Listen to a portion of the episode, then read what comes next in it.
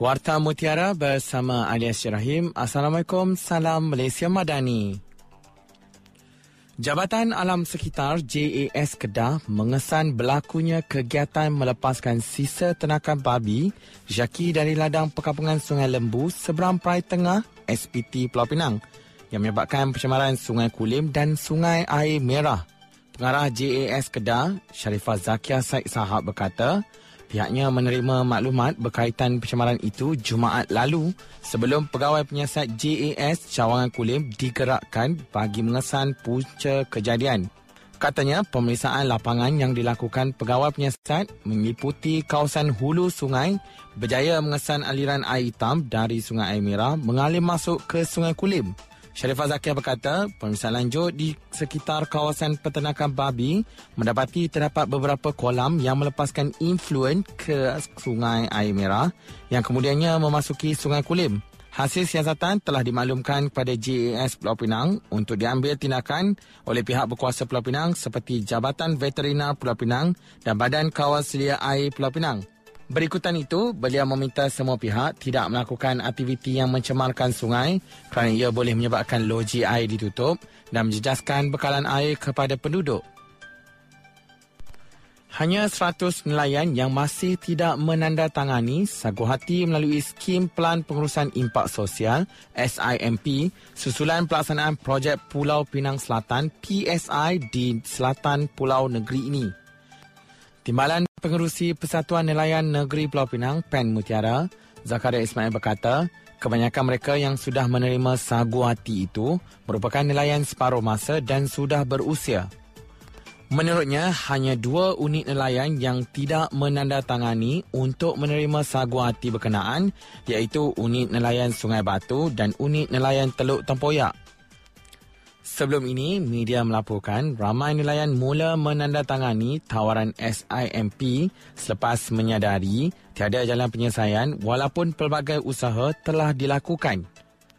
Rata-rata nelayan berkata mereka tiada jalan lain berikutan kerja tapak sudah bermula pada 1 September tahun lalu Selain semakan semula keputusan laporan penilaian kesan alam sekitar EIA bagi projek itu juga masih belum didengar oleh Lembaga Rayuan Jabatan Alam Sekitar.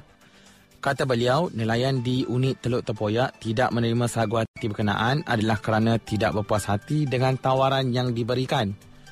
Sebelum ini, kerajaan negeri mengumumkan cadangan SIMP merangkumi pakej pemberian sagu hati selain program yang akan memberi manfaat jangka masa panjang kepada nelayan termasuk program pemerkasaan dan skim perumahan.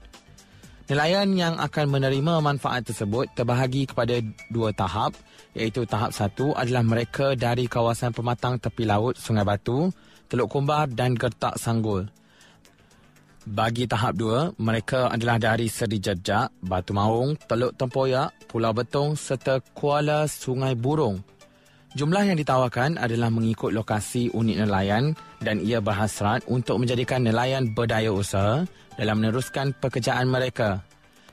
Tekong dan awak-awak dari unit tahap satu masing-masing akan menerima RM20,000 dan RM12,960 Manakala bagi tahap 2 akan menerima RM13,200 dan RM5,400.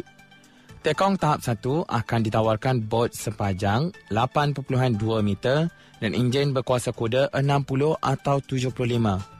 Projek PSI yang sebelum ini dikenali sebagai Penang Salt Reclamation PSR adalah projek mega melibatkan tambakan bagi mewujudkan tiga pulau dengan keluasan 1821 hektar di kawasan selatan Pulau Pinang. Polis menahan seorang lelaki Kamis lalu dipercayai kedai akaun kepada sindiket penipuan sehingga menyebabkan mangsa kerugian RM97,000 dalam kejadian di daerah Barat Daya baru-baru ini.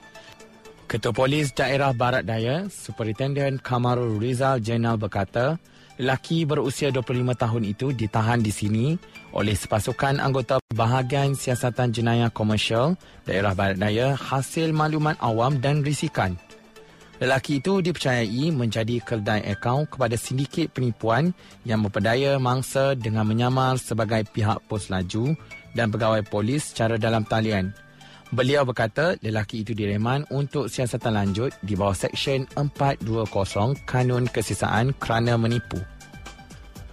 Dari sungai hingga ke segara, Palestin pasti merdeka. Sekian Warta Mutiara, berita disunting oleh Pil Gabriel. Assalamualaikum, salam perpaduan dan salam Malaysia Madani.